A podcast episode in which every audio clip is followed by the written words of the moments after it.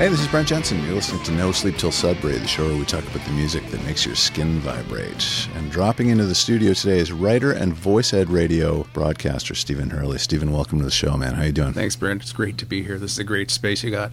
It's yeah, it's Spoke Club. It's fantastic. I love it.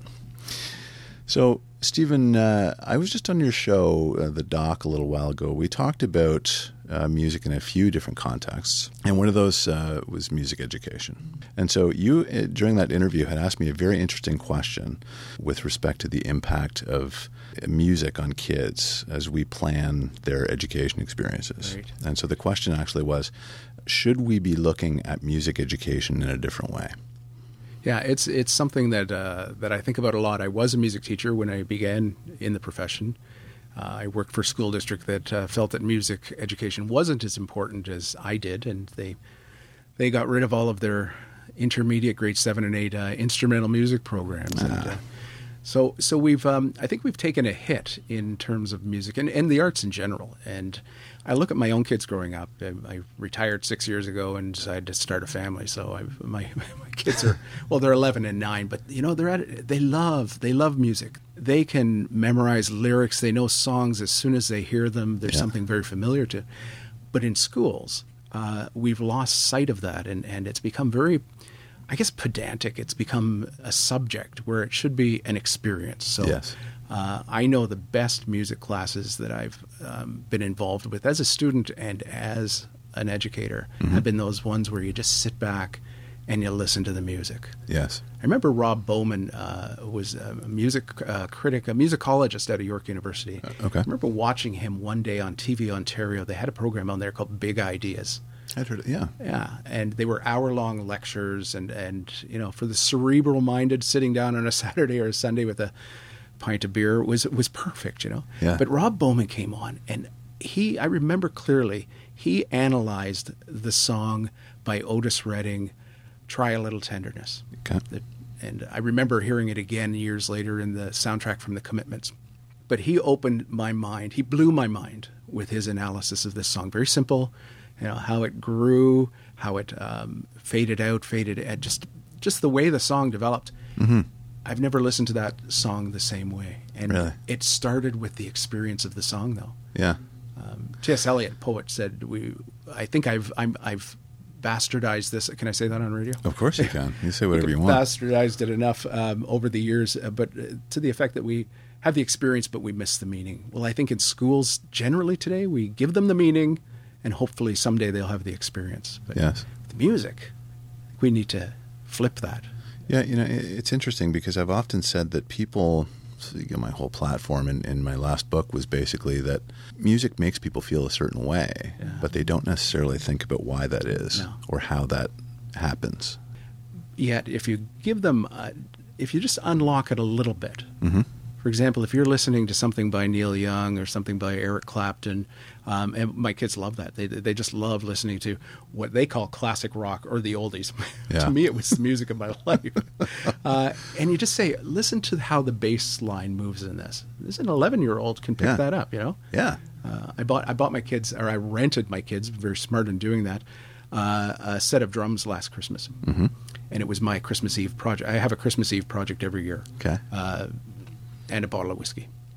So It's a very critical part of the project. on. Christmas Eve. First year it was the you know those tabletop hockey games. Yeah, yeah, yeah. And then it, then it progressed uh, to a you know a hockey net and then a baseball throwback net. Well, last year it was a set of drums. Okay. My wife my wife leaves me at ten o'clock on Christmas Eve downstairs. Do you think you're going to be okay? Yeah. so I put together this set of drums, and they came. They discovered it uh, halfway through the day on Christmas. Uh, Christmas Day. I had given them drumsticks in their stockings, and uh. and they discovered this, and their eyes lit up. Well, they played for four months straight, and Yeah. then, and then left. But they now appreciate percussion and drumming in a Right. totally different way. Exactly. They didn't have any lessons. They well, they took. They were given a few lessons, but Yeah. it's just the experience, and That's uh, right. and I think we need to do that more. Did you did you take music lessons as a kid? No, you know, I didn't. Uh, I got an electric guitar and an amp when I was 13, Mm. and I was provided with a music book.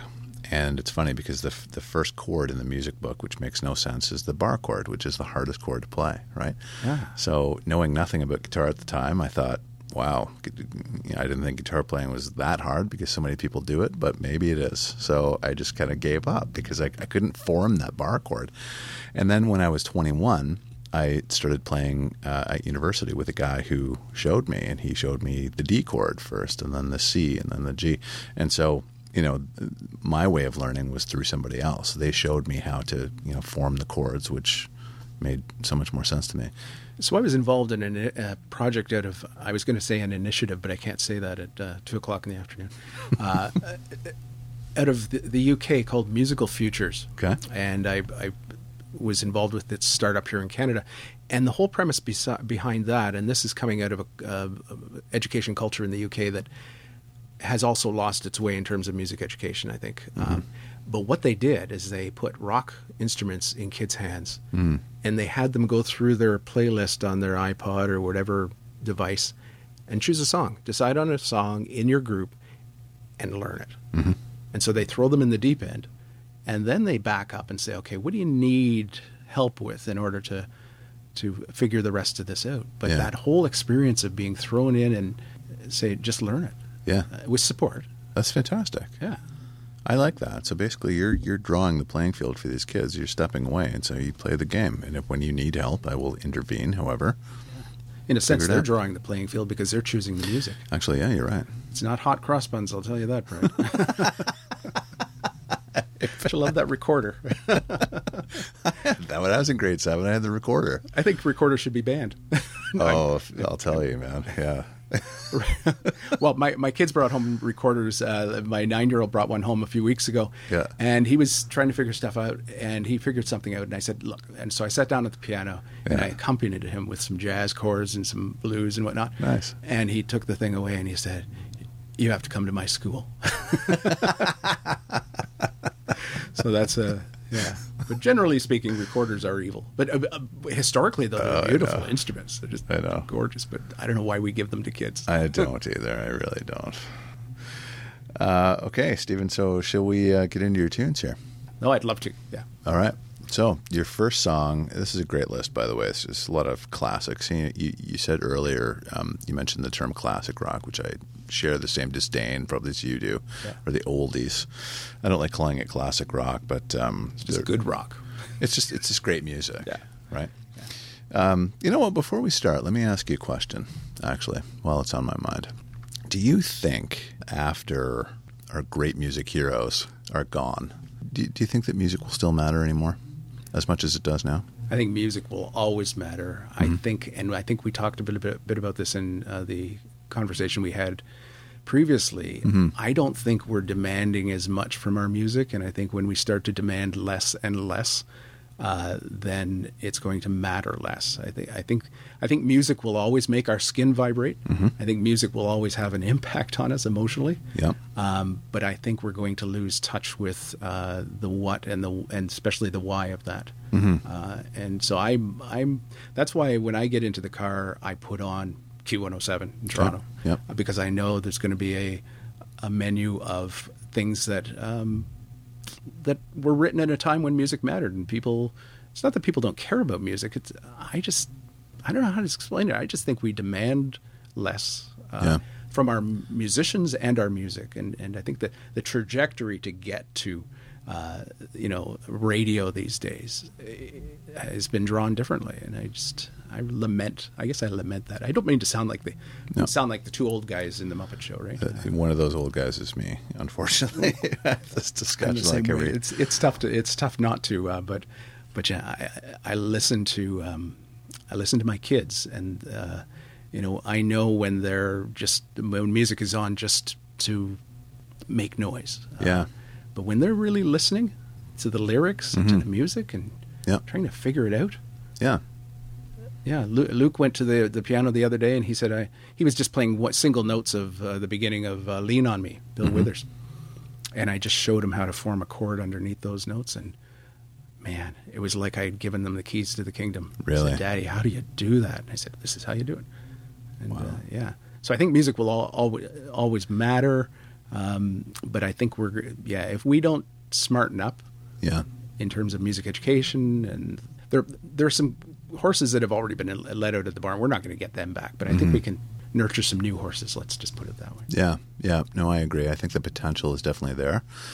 I think you know these days with the advent of technology and so forth, I think there's so many distractions for kids that it's not the you know when I was a kid it was the, it was the only thing that I had really other than you know a crappy Atari 2600 you know video system Right, right, right, right. but music was the thing it wasn't just a thing and I think now that you know kids as you said listen to music in the background just so that there's some kind of like aural stimulation they don't necessarily use their minds they're just it's almost like it's just filling a gap You know what I think was really an important moment was the the and I don't know whether it came with the CD, I probably the CD player, the ability to control the order of songs that we could play. mm. In album rock, when we sat down and we invited friends over on a Saturday night because we had just been to Zellers or Towers or uh, wherever to buy or Sam's to buy a, uh, a record. Yeah. that was an experience. Oh, And God, yeah. You sat down. You didn't get up and say, "Well, here, listen to this now. Listen to this now." No. Uh, even cassette tapes. I mean, you made your mixtape, but you played it through. You weren't going to fast forward to different Yeah. points. Yeah. But as soon as we began to be able to control the playlist, I think things changed and I- the experience has changed. That's a really, really good point. You know, because I, I had I vinyl was my my thing even before cassettes, and so you would let it just run. And an album, in essence, was a story about the band that you wanted to hear, and you would just kind of let it go and listen to the story be told to you. You know, I have a neighbor who is a lot younger than me, and um, you know, she'll come over and, and, and listen to songs, but she never lets a full song play. So she'll she'll say, okay, I want to listen to you know this Bruno Mars song or something, and it'll be a minute in, and then she'll switch it to something else, and it's just like, you know, she, I'm like you're driving me nuts with that Oh, yeah. stuff. You can't do that, but that's just I, maybe it's a generational thing. I don't know. It may be. It's that's almost as bad as someone talking during a song that you want them to listen to. That that is just like That's funny. I just had that conversation with somebody. There's nothing more frustrating than you saying and setting up a song and going, "Hey, you got to hear this," and then they, you know, say, "Wow, um, look what's on TV" or whatever it is. yeah, yeah. no, it's it's a it's a relationship. You have a relationship with the music, and it's like introducing your friend to another friend. hmm And if that friend blows them off, then I mean you've lost something. Yes. Yeah. Yeah, I agree. Well said. Okay, so Stephen, let's get into your songs here. The first one is by the Eagles, and it's Desperado. Tell me about that. I remember the very first time I heard this song. Uh, it was later than it came out. It was the it was the day that uh, the Mississauga train derailment happened, Hmm. and I had wandered over to uh, Erindale College, the University of Toronto, where I was attending. I was just nosy, and Erindale College was right on the perimeter Yep. of the evacuation zone, the Okay. early evacuation zone. Okay. I don't know if you don't know if you remember that. What year was that? Ah, it was seventy nine, I believe. Okay. Still up in Sudbury. Uh, so I heard this song for the first time. I'd never heard it before. The reason I say that is because it was on the college radio station. Okay. Once I was out of uh, the perimeter area, I wasn't allowed back in, so I had to kind of camp out at the uh, university. Yeah. And it came on. But a couple of weeks later, I was at Square One. I was in Rutledge Music in Square One. Okay. And I remember one of the people that worked at the store sitting down and playing this song. Okay. And I thought, okay, that's strange. That's the second time in two weeks that I've heard this. So I investigated further. I walked out of Rutledge Music that day, not with the girl, but with the uh, the the uh, complete works of the Eagles, just to get that song. Yeah. Just to get that song. Yeah. And there's something about the opening chord of Desperado Mhm. that that uh, and the opening sequence, piano sequence, but it's become a identity an identity song for me because it tells the story in my mind of someone that's running away and that's kind of my story i've run away from all the good things in my life a lot Yep. uh, to the point where at 48 i run away so much that i finally decided um, can't do it anymore Mm. and so desperado uh, de- if, if people if people ask me what song i most identify with Yeah. sad to say that's the song so musically though so it's got it's got many le- levels and many layers to me. The chord structure is incredibly uh, powerful. A few years ago i played for a, a rock and roll band at a georgetown called the boomerangs a 50s 60s rock and roll band. Right. they let me do desperado. It's the only song they let me sing and Ah. play. And it's just it's just powerful. The whole thing is powerful. Lyrics music. Yeah, for sure. Well, the the uh, I should I should tell you that I was one of those kids. Remember those kids in high school? They got to high school and they just looked so awkward. Oh, yeah. that everybody made fun of them and they just you know kicked them around the block. And uh, well, that was me. I was that kid. Was kid. so uh, I didn't listen to. I, I mean, I listened to, to Chum AM in Toronto. I didn't listen to Chum FM Yeah. uh, because it wasn't. I mean, my parents thought rock and roll was kind of evil and. Uh, uh, I had short hair when everybody else had long hair. Oh, really? I had uh, I had not jeans when everybody else was wearing jeans, Okay. and uh, yeah, I was I stuck out, uh, but but secretly, Yeah. I went and listened to this music, and uh, Ah. publicly, I never I never really did. I mean, I've listened to your podcast, and I'm just amazed at the people you've had on who can you can name. Um, you know the, the the sound guy at this concert in 1972, or or, or has you know has recently had dinner with this guy who is a, you know a rocker in Toronto, and uh, amazed. I just have learned so much, but Yeah. that's not me. You know, I've always been so into music. You know, and going back to, to you know what we're saying about the experience of music, I used Yeah. to pore over liner notes and look at you know Ted Templeman who produced Van Halen. Like I would look at who produced records and try to make connections between Van Halen's guitar sound and you know whoever else Templeman produced. Right, Michael Wagner he produced Accept, and then like I could just go on forever. See, but- you're one of those guys. it's Brent Jensen. Yeah, he's the musicologist. I forgot. Yeah, no, it's it's. I don't. I'm not overwhelmed by that anymore. I just I just absorb it. I just like I could listen to you talk about that all day, and uh, you know, be a fly on the wall. And well, that's why I listen to your podcast. That's, uh, Oh, th- thank you. It's, it's more of a kind of a, a nerdism than anything. Yeah. but yeah, but it, it just speaks to the fact that you know when I was a kid, I identified and connected with music so heavily that you know that it, it was just everything that I had. Yeah. yeah, I loved it that much, and still do. You know, and the, and again, this goes back to the, the central theme of music and education. I, th- I I love what you're doing with that. I, I fully believe that you need to kind of open doors for kids and turn the lights on for them so that they, you know, kind of get more in tune with it. And I love that story about putting a chord under a couple notes and watching a kid's eyes light up and go, "Wow!" Yeah. You think about some a, a band like the Police, right, and Sting. I feel sorry for Sting sometimes because people like police songs on the surface just because of the basic melody. But people overlook the dexterity and the skill that oh, Sting plays with. Those bass lines are ridiculous. More or less any song. You know, typical bass lines just kind of hold it down. But Sting is playing, you know, a completely different melody underneath. no, they that no, that's music that demands us to listen, not just to Yeah. hear, to listen. Yeah. But but it's so much fun to do that because you can literally kind of envelop yourself in it, right? If you've got a decent stereo, you can left channel, right channel, and hear Angus Young and hear Malcolm Young on the other side, and hear you know Bill Wyman, and and you can pick out Keith Richards. Y- y- You know, like it, it, that's what that's what I love about music. I love doing that. And I just, you know, back to my initial question, I worry that the things like that are not going to matter to kids anymore. Well, kids may surprise us. They may uh, there may be a, a re-long a period of re-long a renaissance, let's say, a renaissance of this. And uh, I mean, you, you walk down Queen Street in Toronto, and and the, the vinyl that's being sold. Uh, Yeah. I, I read a story yesterday that Elton John was in Toronto and dropped off some vinyl in, in a in a shop somewhere. I mean, Yeah, played Scotiabank. Yeah. he's got a house here somewhere. Oh, does he? Yeah, north of uh, Toronto. Yeah, I know my my brother uh, passed away a few years back, and and his kids have revitalized his love, not only of music but of vinyl. And they, you know, they'll sit around on a Saturday night listening to the albums, and uh, uh, so I think there there is a there's an energy there that I, I think if we allow it to, if we listen for it, feel for it, yeah, and uh, you know, be a musical pusher, right? I, was- I, I always talk about that. I didn't have a musical pusher when I was a kid, but uh, somebody to say, hey, you know, check out this band, or ch- you know, check out this, and expose kids to these to these bands that they you know might not discover on their own. I wish I had that when I was a kid. I didn't. well, it also might be us listening to their music with different ears as well. I mean, Yeah, for sure. and pointing out some of the things. It's not that today's music they're they're not real musicians. Mm-hmm. Um, I mean, I, I don't mean it to sound like that, but uh, just just whatever whatever gets you into the conversation, I guess. Right. that- Yeah, I think they're different musicians. I think the landscape is different now, and I, the last thing I want to be is that negative, kind of dismissive. You know, it's not as good as it used to be when I was a kid, and all that Well, stuff. much. I- well, I mean, where is that line though? you know, I don't you're want to be that closed-minded guy who says all music now is garbage.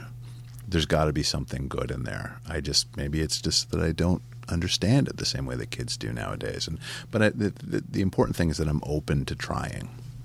Well, and that's I think good. that's important. That that openness will keep you young, Brent. really, turned into like a, a- a psychological evaluation all of a sudden. It'll, it's a way of uh, countering the years of abuse that we uh, the, we put our bodies through. You know. that's right. all right, enough psychoanalysis and uh, more chat about songs. This It's is the, it's the chairs. These chairs are so comfortable. is. Tell me about your mother, Stephen. I'll tell you later about my mother. it was a phenomenal experience a couple of weeks ago. All right, first let's talk about Dire Straits, Sultans of Swing. This song, there are very few songs in the world where I hear the opening couple of chords and I just melt. Yeah, The emotional impact this song had, I don't know why. It's the it's the sound of the guitar. Mm-hmm. It's the chord structure. It's the lyrics, but it's where I was when I first heard it again. okay. and I was again on my way to uh, the Mississauga campus of the University of Toronto. We used to call it Erindale College, Yep. and it was springtime, and I was driving my mom's car, and it had a uh, it was an automatic, but the the shift was on the floor, so I thought I was driving standard, you know. Yeah. And it was a spring day, one of those days where uh, the snow has started to melt, the smell of mud is in the air. You Like know, that. Yeah. spring was definitely there. The windows were open, and Dire Straits came on, and I thought, holy mackerel, what is that? Yeah. What is that? Yeah. It's and so I was I was downtown downtown here last week, going to the subway in a rush, trying to get home for the kids, and there was a musician right in front of Union Station, and what do you think he was playing? The Sultans of Swing. I had to stop. I had no money to give him, Yeah, but I had to stop. isn't that great? Yeah, it's just one of those touchstone songs for me. And, Yeah. uh, and and I guess the song it, it's also you know the story of, a, of of music that maybe isn't appreciated by young people anymore. So that's you know that those lyrics uh, you know indicate that uh, this band is up there blowing Dixie, Yeah, double bar time, Yeah. and uh, does anybody care? You know? Yeah. But they're doing it because they love it. It, it resonates with what we're talking about. yeah, So- and it's so recognizable. Eh? yeah. Oh, definitely it is. You know, when I was a kid, I remember hearing that song. I think it came out like 78, 79, I want to say. And uh, that was my introduction to Dire Straits. And I just loved it. I, you know, it was on a lot of my mixtapes. Yeah, I think it was a, a lot of people's introduction. I, I remember I ran a church youth group uh, uh, back in the day, and, and that was kind of a song that we played at our. We had an old timers versus the young people volleyball tournament, and that was Yeah. kind of the classic, you know, Yeah. Dire Straits on. So yeah, 78, 79, That would have been that would have been the time. Uh. Mm-hmm. Before that calendar turned to the 1980s when things started to change, you know. Horrors. Exactly, exactly. So going back further than that, Vanity Fair and Oh Hitching a Ride. this has a radio connection. So I learned I learned that I wanted to be on the radio when I was in grade four, Nice. and it's taken how many years? Well, I'll be sixty next week, so it'll, it's uh, so it's fifty years later. I'm living the dream. Uh, in the cave in Milton, Ontario. But uh, this song was the very first time I called a radio station, Okay. And this is the song I requested. Now it was CHIC in Brampton, Okay. which became CFNY. Oh. And it was in a, in a house in Brampton, and the- the motto was CHIC where the girls are. So I, I had my mom's, uh, in our kitchen, we had a black dial phone Yep. hung on the wall, and I sat there. I was the only one home. I dialed and I dialed and I dialed, and it was busy, busy, busy. Finally, it started to ring. CHIC, where the girls are. Melanie, how can I help you? No, she said, what song would you like to hear? I said, I'd like to hear Vanity Fair, Hitching a Ride. And the opening of this, uh, I don't know whether it's a flute. I think it's a flute at the doo, doo, doo, doo, doo. Could be a recorder. it could be.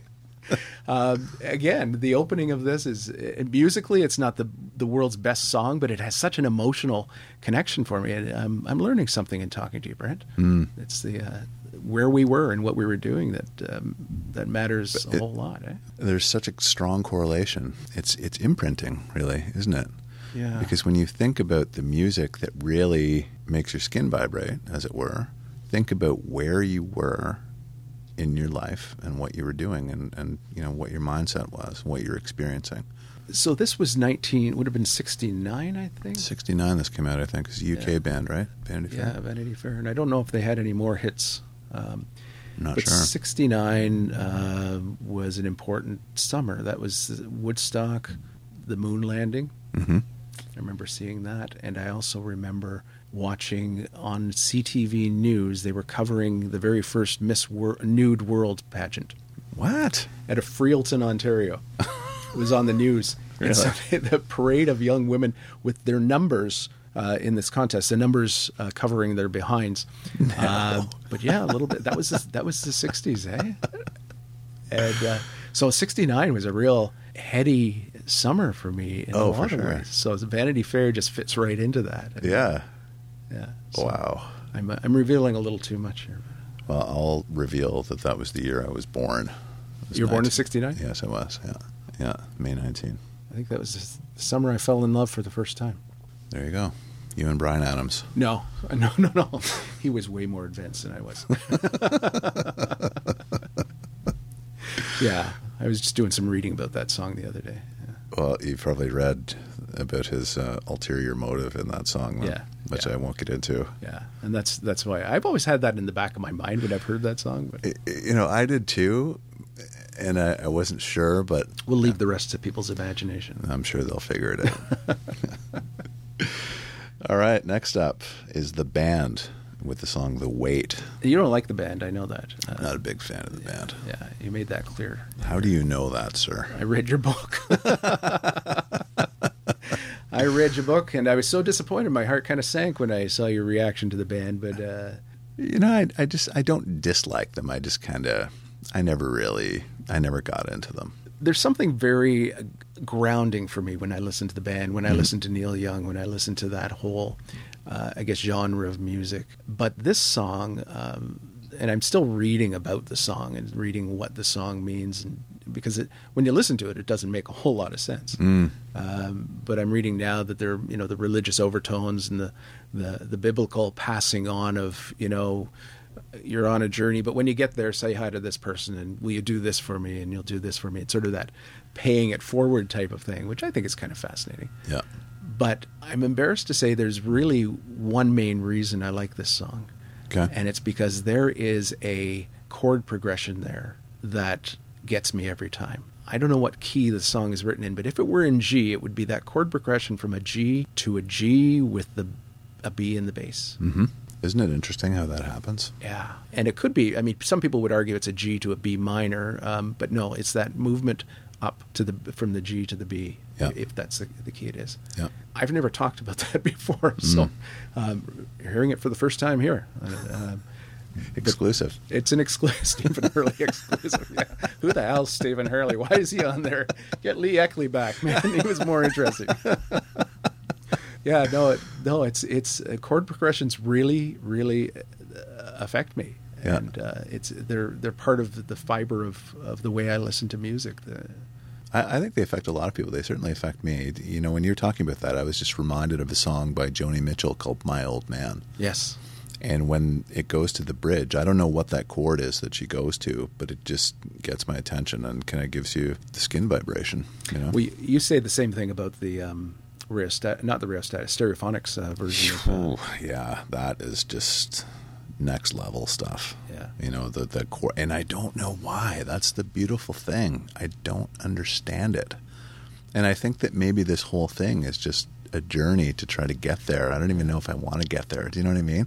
It's just it, it fascinates me that you can be you know so compelled by that by uh, the aural aspect of it.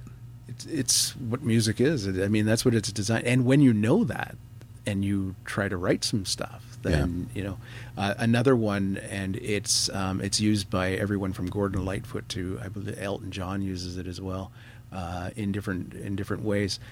Again, if the key is uh, if the key is G, then it's a G to a B seven chord, not a B minor, but a B seven. It just had it lifts the whole thing. The Beatles did Um, that too. Yeah. I think Leonard Cohen's Hallelujah uh, tries to capture in the lyrics some of that. You know, the the major lift, the minor. Mm-hmm. That's right. minor fall, and uh, Yeah. it's just that whole the chords matter. Yeah. Oh, absolutely, they do. Definitely. yeah. Yeah. And the way those the way those chords can hold a lyric I mean, it's just it's amazing. with the right melody on top of it. I'm really really sounding like I've thought this through and Have you, have you not? you came prepared. It's all coming out. This is like therapy. You'll get my bill later, Stephen. okay, yep. I'm covered. I'm on my wife's health plan, so Perfect. yeah. Okay, next we have Neil Young and Long May You Run. This is a great song. It is a great song, and every broadcast I do on Voice at Radio, or when I was uh, broadcasting on another internet radio station that shall be unnamed, um, I closed with this, and I closed started to close with it. Uh, well, it was 2011 when my brother passed away. 2012. He's my younger brother, and he loved Neil Young. He brought me down to a Neil Young con- concert, and uh, was at another Neil Young concert because of him at the ACC. Actually, it was uh, CSNY, and uh, amazing, amazing music. I don't totally get all his music. I love his voice, Yeah. and uh, actually Ryan Adams uh, Love reminds me of Neil Young in in that in that sense. Yeah. But this song uh, was the song that that they played as they brought my brother's casket out of the church Oh, wow. and so they they brought him in with uh, "Here Comes the Sun," That's awesome. and "Long May You Run" was the uh, the song, and it really was George speaking to us. Yeah. you know, it was throughout that whole uh, service. It was my brother speaking to us through the music, and it was an old Catholic church in Port Credit, and they let us play recorded music, which is That's unheard great. of. yeah. So I've closed every broadcast I do with uh, "Long May You Run," and uh, not everyone knows why. They just say, "Oh, there he is again." But Mm, it's my, it's my brother, and uh, that's fantastic. so that's that's a simple reason for. I have no musical reason for for choosing that one, but uh, it makes my skin vibrate, and and unfortunately, I didn't have a lot of time. You know, your your younger and your older brothers, you kind of there's a bit of distance growing up. Mhm. We never really bridged that gap, unfortunately. Yeah. Uh, and so, I mean, if we were here today, I'd just want to sit like this and just talk about the songs that he and he had a lot of a lot of songs that made his skin vibrate. They were just Mhm. he just loved music. So, Yeah. yeah. That's fantastic. Good for you. So next we have uh, Looking Glass, Brandy. This is a classic '70s tune. I think this is like '72. Oh. I love the song. Do you remember? Uh, well, if you're born in '69, you may not, but they had these commercials on TV, um, K-tel records. yeah, of course. I, I had most of them. Yeah. Yeah, the 24 electrifying hits. Yeah. It was the first one, and you'd order it, right? Yeah. And if you ordered before midnight tonight, then you, you get something Yeah, else like like that. sound Yeah, waves. right. Or the uh, the pocket fisherman or something like that. this song immediately captured. I can remember. I pl- this is one that I did go over to the record player and just kept playing over and over again. Yeah. And the dynamics of this song were what got me. It was first of all, I loved uh, the lead singer's voice. It was just kind of this very folky uh, sound. Uh, it just was. It resonated with me. The song swells Mhm. at the at the chorus, and then it comes right back down again, Yeah. and I just love that Yeah. and uh, I'm also uh, I'm also drawn to songs about longing and lost loves and uh, things we didn't say, and so this Mhm. is one of those uh, those songs. You know, the Brandy really wants this guy in her life, but he's off. His first love is the sea, Yeah. and uh, this guy's really sad. You know, Yeah. so Yeah. But uh, but Looking Glass, a British band, I think. Yes, I think they were, yeah. Yeah, I can see that. I, I saw a clip of this when I was a kid, and the guy's got long black hair, shirts open to his navel. I can't think of the guy's name. Yeah, This came out 72, I'm pretty sure. we'll call him John. John. His last name starts with an L. Oh yeah, Anyway. All right, your next tune, I've never heard of this.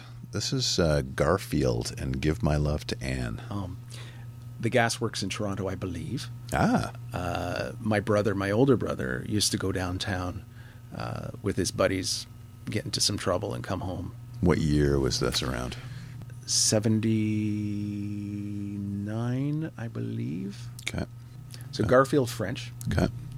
still around, but he came home with this album. Bill came home with this album after uh, hearing this band live, and again, it's uh, it's not the best song in the world, hmm but there's something again. It's a song of, about longing, uh, and Anne has left left him, and the refrain is "Give my love to Anne. Tell her Mm. that I wanted her. You know, tell her I did the best I could, but I guess the best wasn't good enough." I just think that's so sad. It you is know, you try your you try your hardest, and and who hasn't had, and it's usually guys that have that experience. You know, Yes. Yeah. thought he was doing the right thing, but he left me anyways. yeah. So, um, you know, you, you you put that one up against Desperado, which has me running away from the good things. Yeah. And then when I did find a good thing, I either ran away or they left. I mean, it's Yeah. it's it's life. It's coming and going, right? Yeah. Definitely. You can find it on YouTube. You can find it on Spotify. Garfield's the band, and uh, they they never really made it big. They had one song I think called uh, "Old Time Movies" that made it kind of on the Okay. top forty. Yeah. The Toronto band, um, I think they did really well in Montreal, but uh, Okay. I, I, I want to get in touch with Garfield French and tell him I appreciated his music. Probably easy to track down, I would imagine, right? Imagine, eh? Facebook. Have you looked? Yeah, I, he has a website. So, Oh, there you go. yeah. So Send my brother and I were talking about it on Sunday. Actually, it's funny. I said, "Have you followed them?" And he said, "No, I've followed them." Hmm. So um, I'm pretty sure it was 78 or 79. Yeah, look them up. You never know. You might like to meet him. Maybe we'll get him on the show. Yeah, Yeah. I'll come and sit in the audience. I got to do that. We- have Oh. to bring people in here. yeah, no, it's it's great. I wish I had set up like this. I'd have the whole neighborhood in all the time. Yeah. I, eventually, I will bring in an audience for sure. I promise. Yeah. It might ruin the dynamic. No, well, if people behave themselves, I'm sure we could do it. Uh, Cat Stevens, father and son. I first heard this song when I was in grade 10. We were brought into a drama class. You know, they used to have those drama studios in high schools. Right. And it was actually our music class that went in. Uh, and I remember it was Pat Hewitt and Mike Saul. No, his name wasn't Mike. Anyways, they they sat down and they did this song. If you don't know the song, it's a dialogue between the father and the son. The son wants to go away; he's ready to go away. The father's saying, "No, stay, stay, um, settle down, um, find a wife." Mm-hmm. And the guy said, "No, I've got to go." And it it to me it represents that restlessness, that teenage angst, that existential desire to go out on the journey. And I think for me, uh, living in a very conservative Catholic home, I wasn't allowed to go out on the journey. I mean, the first time I left home, I went to a seminary. Oh, wow. and so uh, that was the journey that I was allowed to go on, you know. But uh, but but at that time, uh, people were uh, getting on their bikes and and going across Canada and hitchhiking to all Right. parts of the country. And it was a it was you know that still there was still that sense of, of freedom of the '60s uh, and that adventure. So I guess I lived vicariously through this song because I was feeling that. Every every kid feels that that sense of angst. Oh, for sure. But I love Cat Stevens doing this because he he starts off in one register and vocally he just moves up to the the other register. hmm This is a great campfire song. Yes, on the acoustic. And uh, going back to music of today, Yep. you, there aren't too many good campfire songs being written today.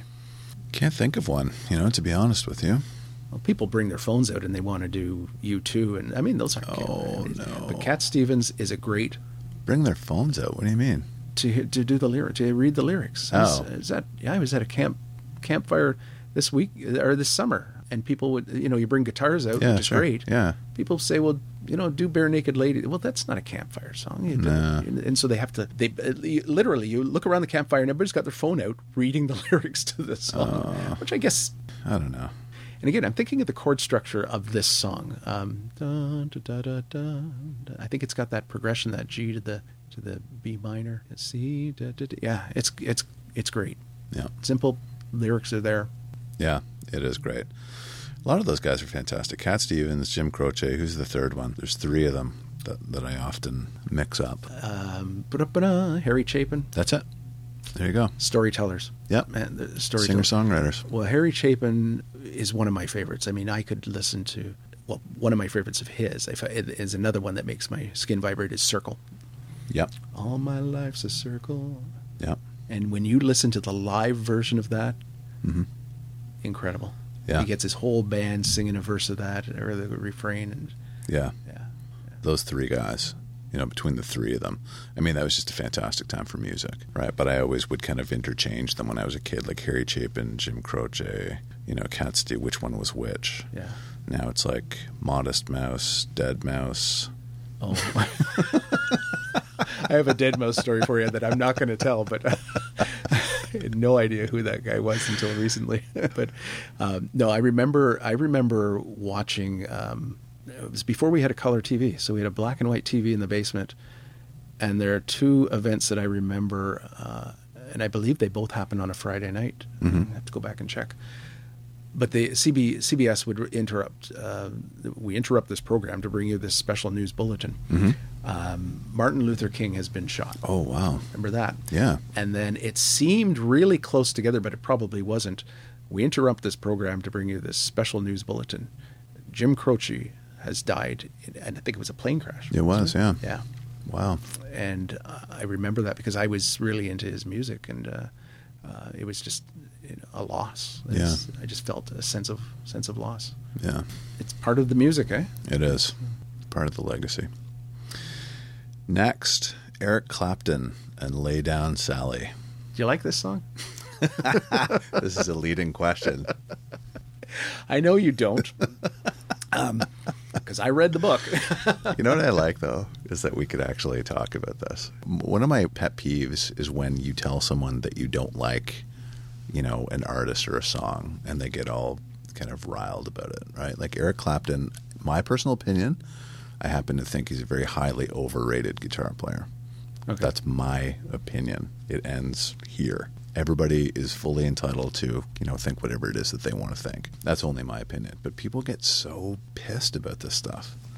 Oh yeah, no, they take it personally. Yeah. It's like it's like you're criticizing them. Yeah, exactly. Yeah. I'm not at all. I mean, you take these things personally; they have nothing to do with anything, really. so but it's irrelevant. because right? we bring it into ourselves, and it becomes part of us. Mhm.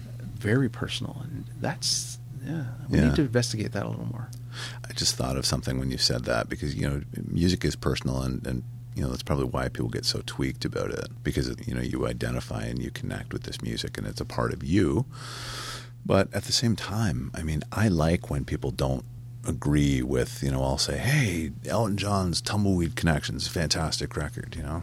Where to now, St. Peter? Somebody might say, I hate that stuff. It's terrible. I wouldn't fly off the handle and say, you're an idiot. You know what I mean? Yeah. I, I would try to figure out why they thought that, and, and I would try to see it from their perspective. And the reasons for not liking it probably are just as strong as your reasons for liking it. And Yeah. I think that's in this day and age of polarized politics and and opinions that are promulgated through blogs and whatnot. I, I mean, I write a blog, so don't have anything against blogs, but we don't take time to really critically look and not criticize, but to to look critically to ask those questions about the why and Mhm. the and when we do, I'm learning slowly. We can learn a lot. So why don't you like Eric Clapton? I just think he's overrated Okay, as a guitar overrated. player. Yeah, I'll accept that. So once you run the table on songs that make your skin vibrate, you Mhm. should do another podcast on songs that make you nauseous. Well, somebody came to me uh, and said, you know, let's do songs that make your skin crawl, which is a great idea. So that'll be the spin off of this show. well, you can get into some of those conversations. I'll come back for that, sure. All right. Although th- those ones I've kind of blocked out of my mind, I, I wouldn't be able to come up with a list as quickly. What's what's one that comes to your mind right away that you would, you absolutely hate? It'd have to be by Barry Manilow. I think, I think it's uh, Copacabana. Oh yeah, that's yeah. I mean, that's but great. that maybe disco doesn't count. Maybe that era doesn't count because Mm. there's a lot of crawling in that. Uh, yeah. um, I would have to, you know, there there would probably probably be a couple by some of my favorite artists. I mean, it, just because I like a song by an artist doesn't mean I Mhm. I like all of them. Yeah. I, I happen to think Elton John is an overrated piano player. Yeah. um, and there are some things that he's done that I just See, I like him, and you know, I I don't share that sentiment, but there you go. You know what? The show's over. That's it.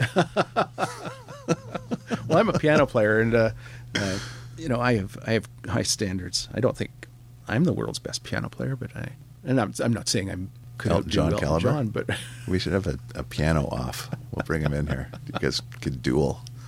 We'll have Yeah. dueling pianos. I used to have funky glasses with windshield wipers. I did. With fur around them? No, I didn't go for the fur. I didn't go that far, but I wore them to church one day. I was a church organist. And I Oh. remember wearing them to church one day, and uh, Yeah. To get a couple laughs from the. Uh, I I didn't get communion that day. oh, didn't go over well. Almost got excommunicated. Yeah. Oh, well, these things happen in church. Yeah. Well, they do quite often, more often than you think. Anyway, I do digress. So, uh, Yes, Eric Clapton. Eric Clapton again associated with oh man, Erindale College. So I used to Mm-hmm. go over on Sunday nights when the snow fell, and I love walking out when the snow is just you know that Those- still night Big, thick flakes. Yeah. and the and the the street lights make it every the sky is a little bit yellow because of all the reflection. Yeah. There is an anticipated snow day the next day, so you know you sort of wait for that announcement. But it was a Sunday night, and I was in the uh, parking lot of uh, the north building of Erindale College, and I was doing donuts with my mom's uh, uh, Dodge uh, Valiant. It was a, okay. like a, a, little compact car, and this song came on. Mm. I remember going home and putting it on a mixtape seven times in a row, so I didn't have to rewind. Oh wow! And there was something about it, and I think it was the it was the um, the guitar introduction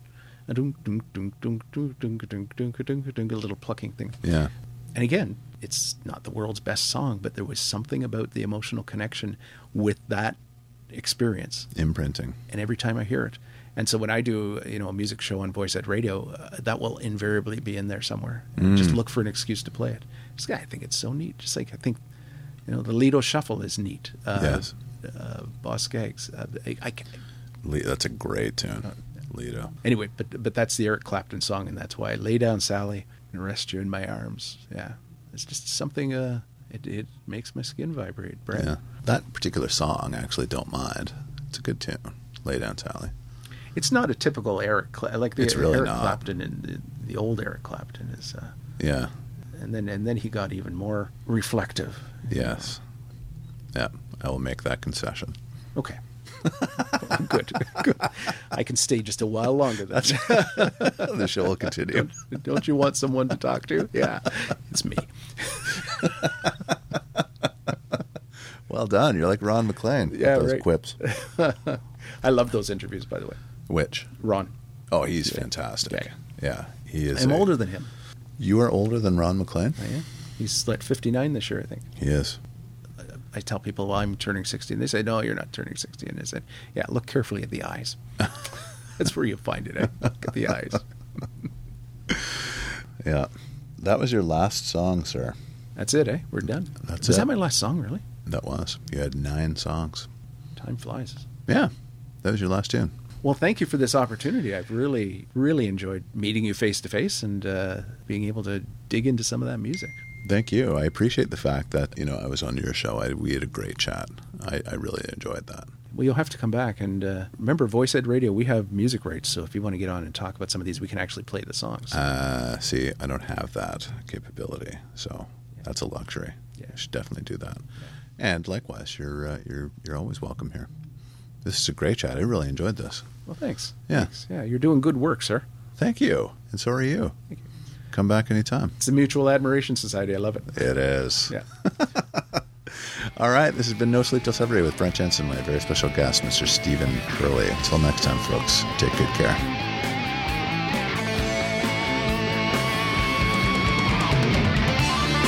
Brent Jensen is the best-selling author of No Sleep Till Sudbury, Leftover People, and All My Favorite People Are Broken.